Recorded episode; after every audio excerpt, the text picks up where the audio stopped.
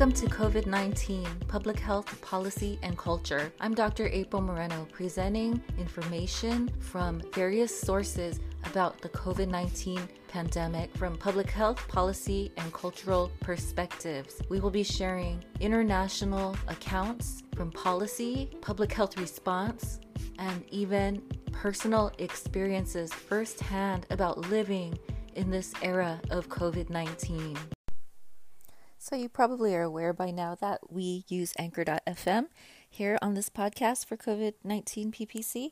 And I wanted to tell you about Anchor.fm because this is actually the second uh, podcast hosting software I've used.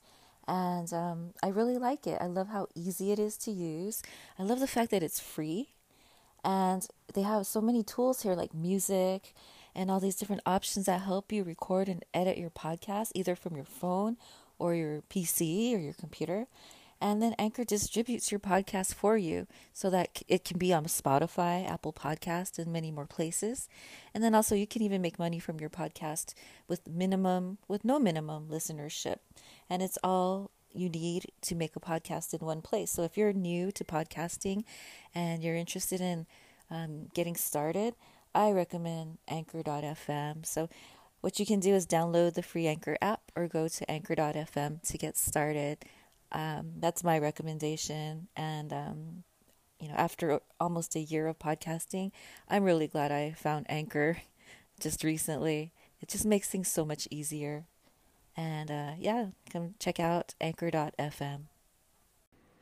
Welcome to this episode of COVID 19 Public Health Policy and Culture. I'm Dr. April Moreno, and today we are talking about another part of the United States as we look at health disparities and the way COVID 19 has caused health disparities or shown the disparities in our country among different populations and cultures. Today we speak to someone who's an educator who's been close to two decades in New Mexico in the Gallup part of state. Even before that, I'm going to refer to this article I just saw here. This is dated May 1st, and basically the governor of New Mexico had declared a state of emergency in the city of Gallup to mitigate the spread. It says here that the roads were closed into the city, and Michelle Lujan Grisham, the governor of New Mexico, placed this emergency restriction to control the outbreak in the region. So we're seeing a situation where McKinley County, Gallup in McKinley County, having 1,027 positive cases of COVID 19, where this is 30% of the state's cases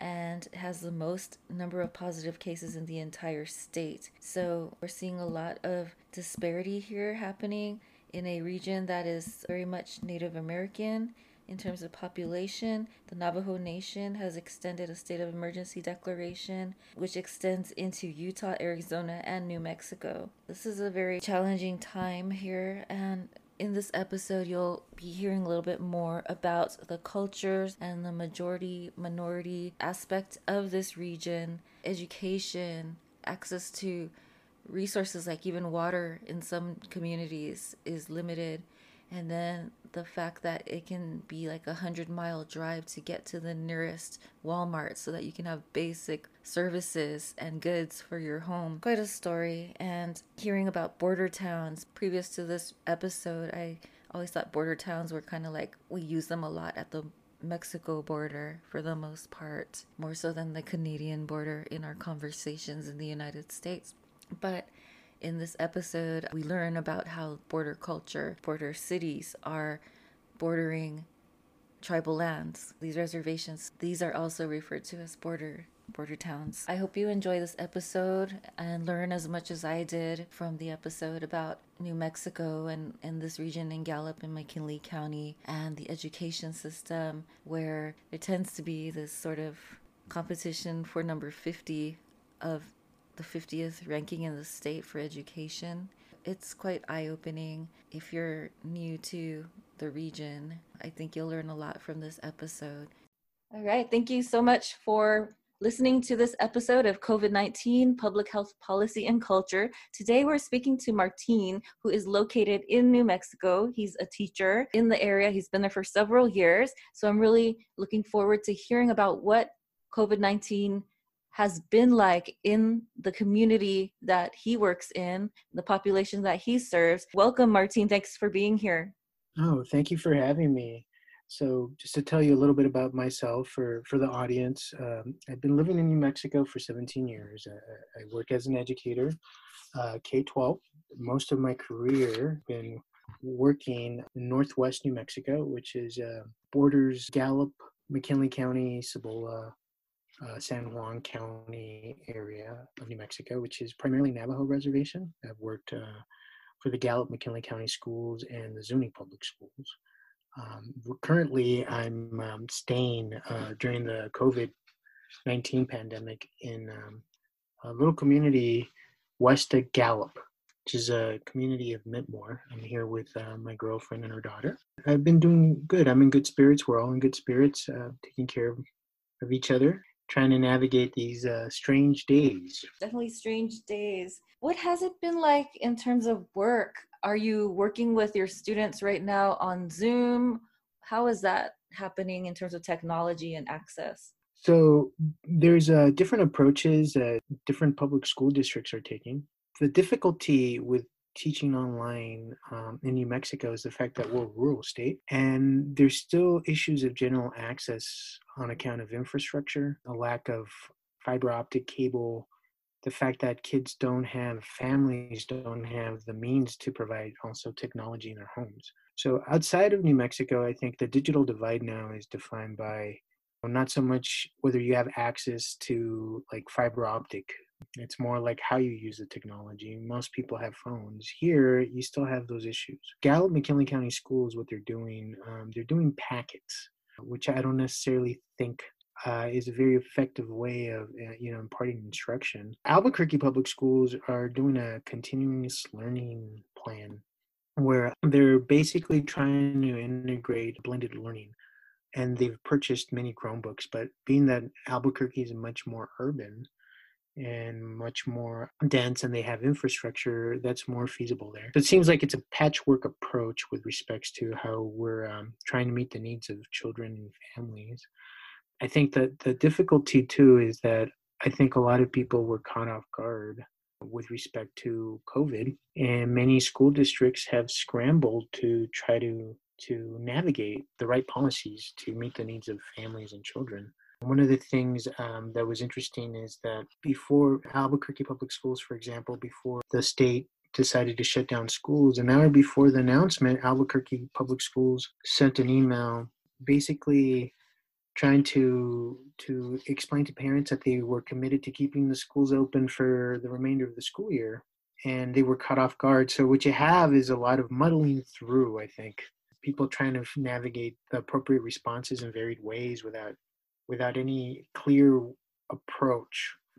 And that's why you get the patchwork. I think the difficulties on the reservation, as I mentioned earlier, for reservation communities, whether it's a Navajo Nation or uh, Pueblos, is uh, for some families, access to technology or even something as simple as access to infrastructure. Many people live in communities without access to the internet unless it's satellite internet.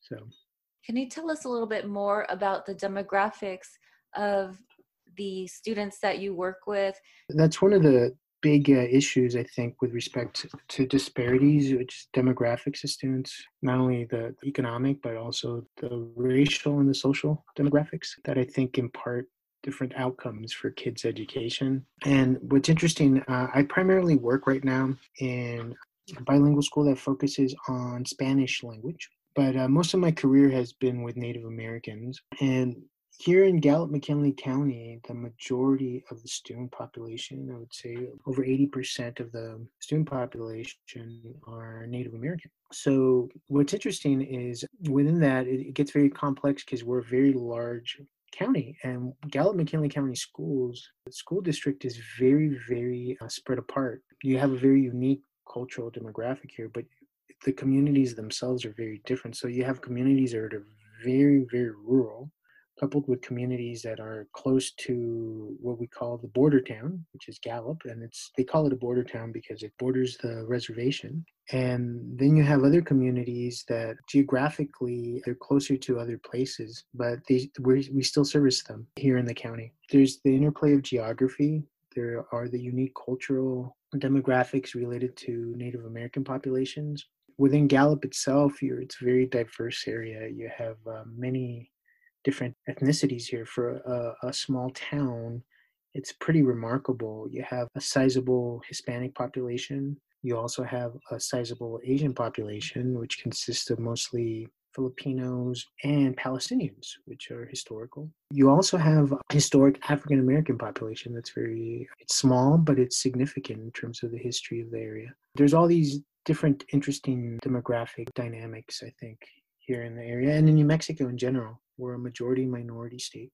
It adds to the complexity of how to adequately meet the needs of people with sound policy, right? That's culturally responsive and also takes into account the unique experiences of people. With respects to Native American, what's interesting, I think people have this monolithic idea of what it means to be Native American. And, you know, every community is different. Yeah, it's a very unique area uh, New Mexico in general is one of its strengths is its diversity, but at the same time, there's a lot of disparities because of social economics and often racialized. Can you describe a little bit about what that is and culturally or historically? What can you say about that demographic or cultural dynamic? Yeah, so Northwest New Mexico, some people might call it the heart of Native America. It's comprised of mostly the Navajo Nation. You have a lot of people, Four Corners area, the majority of which are native. And there's also Pueblos. There's the Pueblo of Zuni and uh, Hopi. It's a very different in terms of, of like cultural understanding, values, and it's intersected by the, these historical forces related to colonization, the history of the area with respects to the dispossession of native people. There's a lot of things about this area. Uh, some people call it a contested homeland too there are different people that have different understandings of who belongs, who doesn't. New Mexico in general is that way. So the dynamic too here revolves too around the politics of border towns. So Gallup itself is considered a reservation border town. Border towns have an infamous history where a lot of their wealth is based off providing services for Native people, and, and there's a nefarious connection too with package liquor, a lot of the social problems that have been aggravated by economics of border towns, which I think is affecting the pandemic. And there's this article that was pretty interesting, the title of it in Atlantic Monthly, about how it wasn't so much that the pandemic broke the United States, it's that it exposed what was broken already. And you're starting to see that in McKinley County with respect to what's happening with COVID 19. We, right now in the county, have the highest per capita rate of infection because the majority of our county is on the Navajo reservation and it's it's grown disproportionate for many reasons and it's a complex thing. You've only tested I think 4,000 people in this county and there's already oh, over 600 people who've tested positive for it. Compared to Albuquerque, the urban area that's the densest city in New Mexico there's around 700,000 people who live in the in the area and they have less people identified with 20,000 covid tests. So i mean there's all these things that are adding to the epidemic being fueled here in a disproportionate way and it's it's affecting people's life outcomes you know a lot of people are dying and there's a lot more that goes into it one of the vectors here for the, the pandemic is it has to do with a lot of people who come into town. They're not homeless. They're somewhat drifters who they're people who have substance abuse issues with alcohol. So they come here because it's a border town and they'll drink and they'll buy their liquor, but they interact with other people. And it's it's aggravated the problem for a lot of communities. They've they've been exposed to it in one of the detox centers they bring it back to their communities and then the communities themselves many communities in that what we call the outlying areas if you're you're from gallup don't have running water. So apart from not having running water and people living in multi-generation houses with elderly people you also have a, a lack of information because of the lack of infra- infrastructure. And a lot of people it's sad to say uh, apart from not th- from them not being informed the information here is very limited because it's a rural area. We get more information, I think, from the state than you do from the local newspapers. and local newspapers are very they don't respond in adequate time in terms of publishing relevant information. The state had to basically also send a National Guard in here to the city of Gallup for the fact that being that we're a border town, you know, the city of Gallup provides a lot of the services for the surrounding area.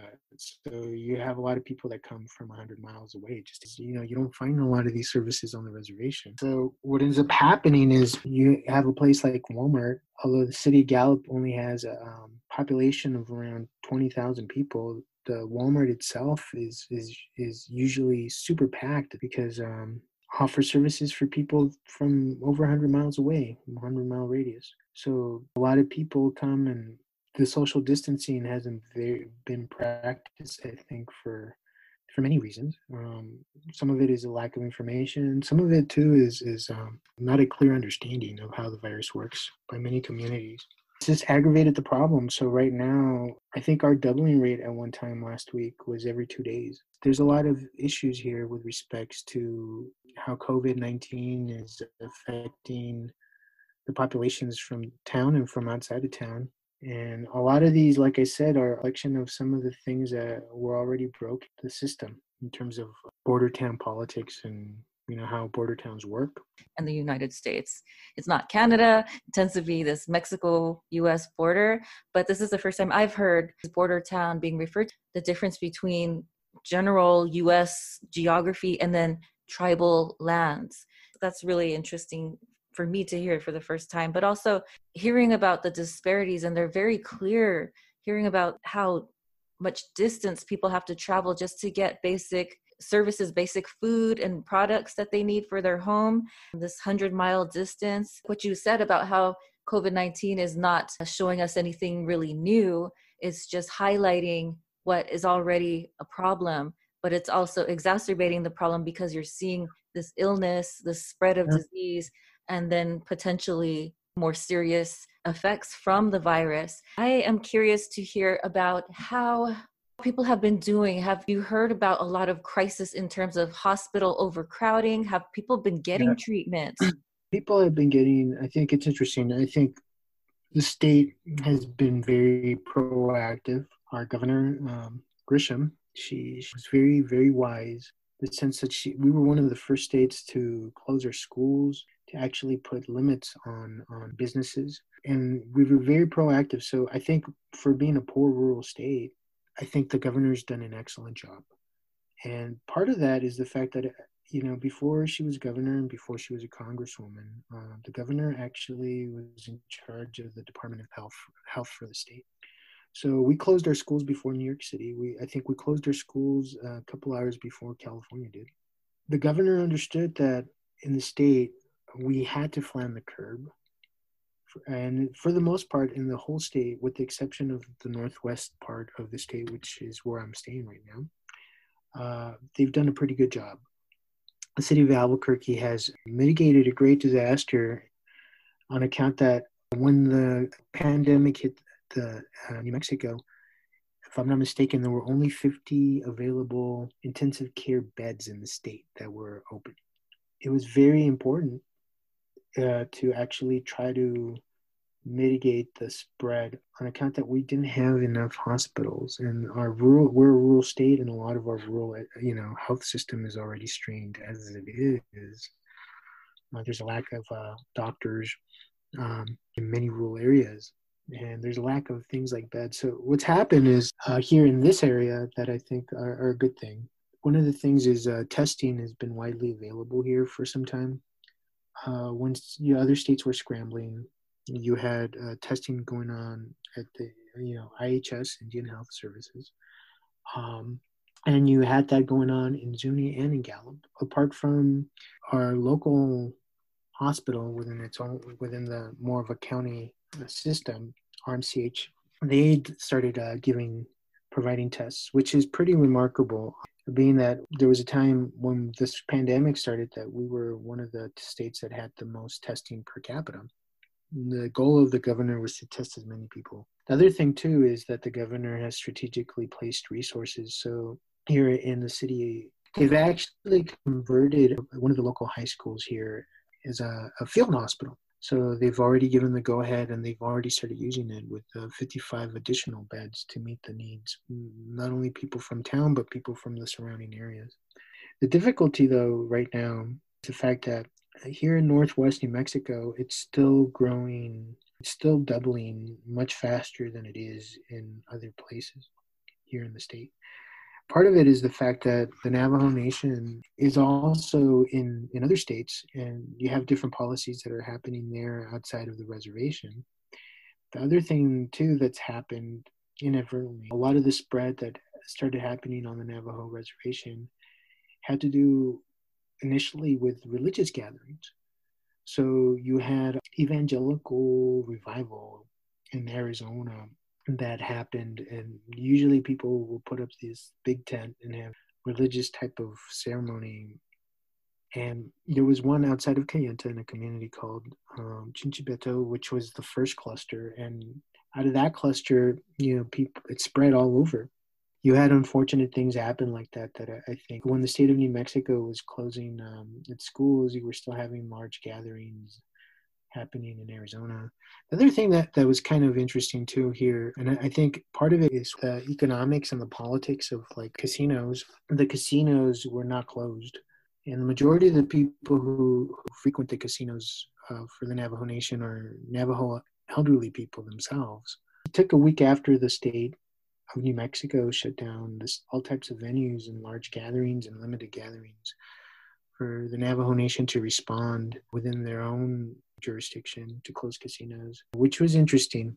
And, you know, I think it's just, there was a lot of confusion. I think part of it too is in rural states, there's a lack of situational awareness sometimes by people who make policies on what's going on in other places around the world because it's easy to get caught up with the local politics without understanding or seeing what's happening in Italy, you know, what it might vote for your own community. And I think that's true for a lot of communities here in the United States, people who did not have a situational awareness of what was happening in places like China, Italy, or Spain, or France. It was a little bit too late for people to respond once it started hitting. But relative to other states, I think though New Mexico is doing in terms of its strategies, but there's a lot of challenges ahead. Thank you for mentioning that. So in terms of the things that are going well, the politician um, who has done very proactive work in shutting down the schools earlier, even than California, and seems to be very concerned about the welfare of the population over there. And then in terms of things that could be improved, you had mentioned that there's still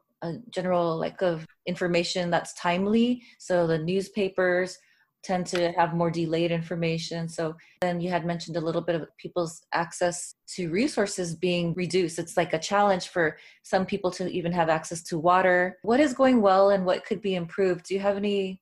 Yeah, so like I mentioned, the governor, uh, she's done an excellent job. She has an understanding. We're like our state is very unique in the sense that we have some capacity, research capacity, because we're home to some of the national labs. We also have great research institution at the University of New Mexico. And we have all these resources that we've been able to test people and we've been able to mitigate it for most of the state. What's not working, I think, right now is that as I mentioned, there are things that are have always been broken.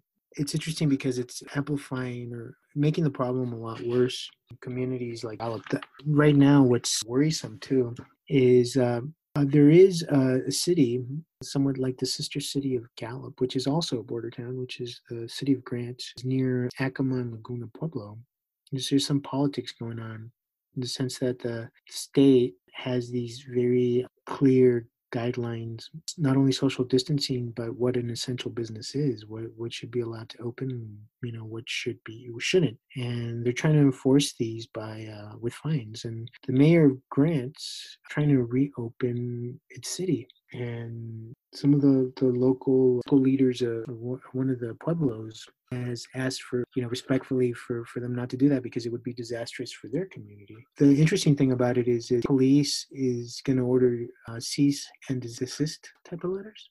The local authorities in the city of Grants are telling the local businesses that if they see the state police to call 911 to bring the local police to counter the state police there's a lot of small town politics and they're they're aggravated by the fact that a lot of this stuff has to do with the fact that a lot of the rural communities are struggling economically. And it, there's a lot of historical racial things going on there with border towns too it's a complex complex thing happening. I mean Grants has made um, national headlines because of what they're trying to do. Uh, the other thing that's interesting that what hasn't worked and it's not so much about the covid pandemic it has to do with our budget as as a state. So our state revenue a lot of our revenue has come from the oil industry. I believe the permian basin is one of the most productive if not the most productive oil region in the world now and with this double whammy, what's happened with not only COVID, but also uh, the drop in oil, you have these huge budget shortfalls that are being projected for the state that are going to affect a lot of our rural communities that are already stressed enough economic. And um, the, there's a forecast that there's probably going to be a $2 billion shortfall between COVID and what, what's happened with oil. And it just highlights the fact that New Mexico has to develop a much more diversified economy in order to to navigate crises like these. Um, not teacher cutbacks, but education cutbacks. You know, and we're a state that ranks usually 50th or sometimes 49th in the nation in terms of quality of our education. You know, we're always competing with Mississippi for for for last in the country. So I think those are things that could be improved and that you know aren't necessarily going well for the state. It might be uh, all of this COVID pandemic might be a great opportunity for leaders and policymakers to to think strategically and proactively about how to mitigate any other types of catastrophes. It's not just the COVID pandemic that's an issue, but now you're looking at these other economic challenges as well. But I like that you mentioned that it's an opportunity to really look at these problems and see them and address them all at this time as well.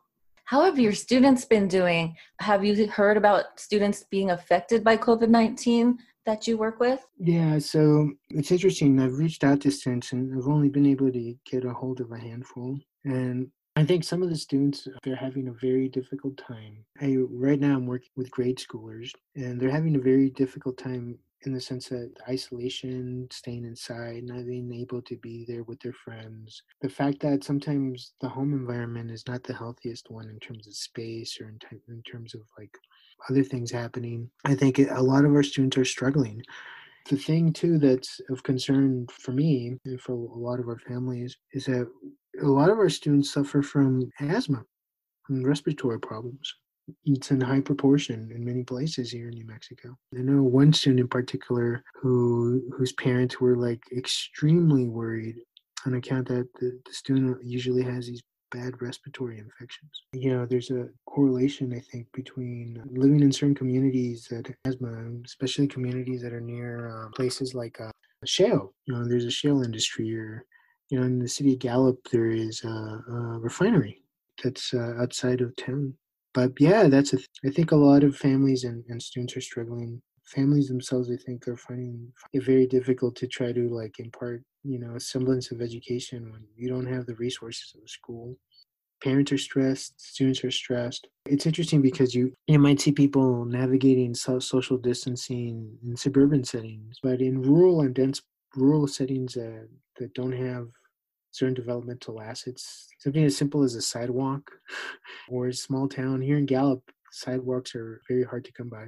You know, it just decreases the quality of life. I think the good thing about a rural area is that you do have space outside, but it's, you know, there's a drawback to that in the sense you need to access space sometimes with vehicles and with that comes all this other thing all these other things like well how are you taking care of yourself at this time how are you practicing self-care and managing all of this uncertainty? I think the most important thing for me in terms of managing routine, you know, I get up, have a routine every morning, put on my work clothing, you know, regardless of whether I have work or not, I have a make sure that I balance screen time too, focusing on the mental environment. It's good to be informed, but it's also not good to let yourself be overwhelmed by news. I think too, it's like focusing on what's within your locus of control you know, there's a lot of things that are um, we tend to focus on that are beyond our control and you know focus on little things you know things that might bring happiness. I'm very blessed in the sense that i'm staying here with my girlfriend and her daughter just having company and cherishing and developing the gratitude for being with others that you love. I'm very lucky in that respect. Routines for me are essential and reaching out too to people it's great hearing from uh, you and um, and G, talking to people who I haven't talked to for some time, making sure that you know you connect with people. It may not be face to face, but you know it's an opportunity to reassess your values and to reconnect with friends. You know, that's very important. It's a great time to reconnect with people. We have a little more time. We have less commuting out there, so we have some time to see how everyone's doing, check in. Yeah, around the world, even. Good to hear that things are going well, that you're managing this well. Still, though, what would you like the world to know at this time in terms of where you're located? I would say for me, making sure that after this passes, which it'll pass, that people actually try not to only understand, you know, the sort of the science of COVID 19, how it spread, but also looking at the systemic things that made the problem worse. Trying to really adequately address some of the issues in rural areas, poor rural areas of color that uh, affect the life outcomes of, of people, because these things are still going to affect folk in the future after COVID passes. And, you know, it makes a crisis like COVID 19 much worse.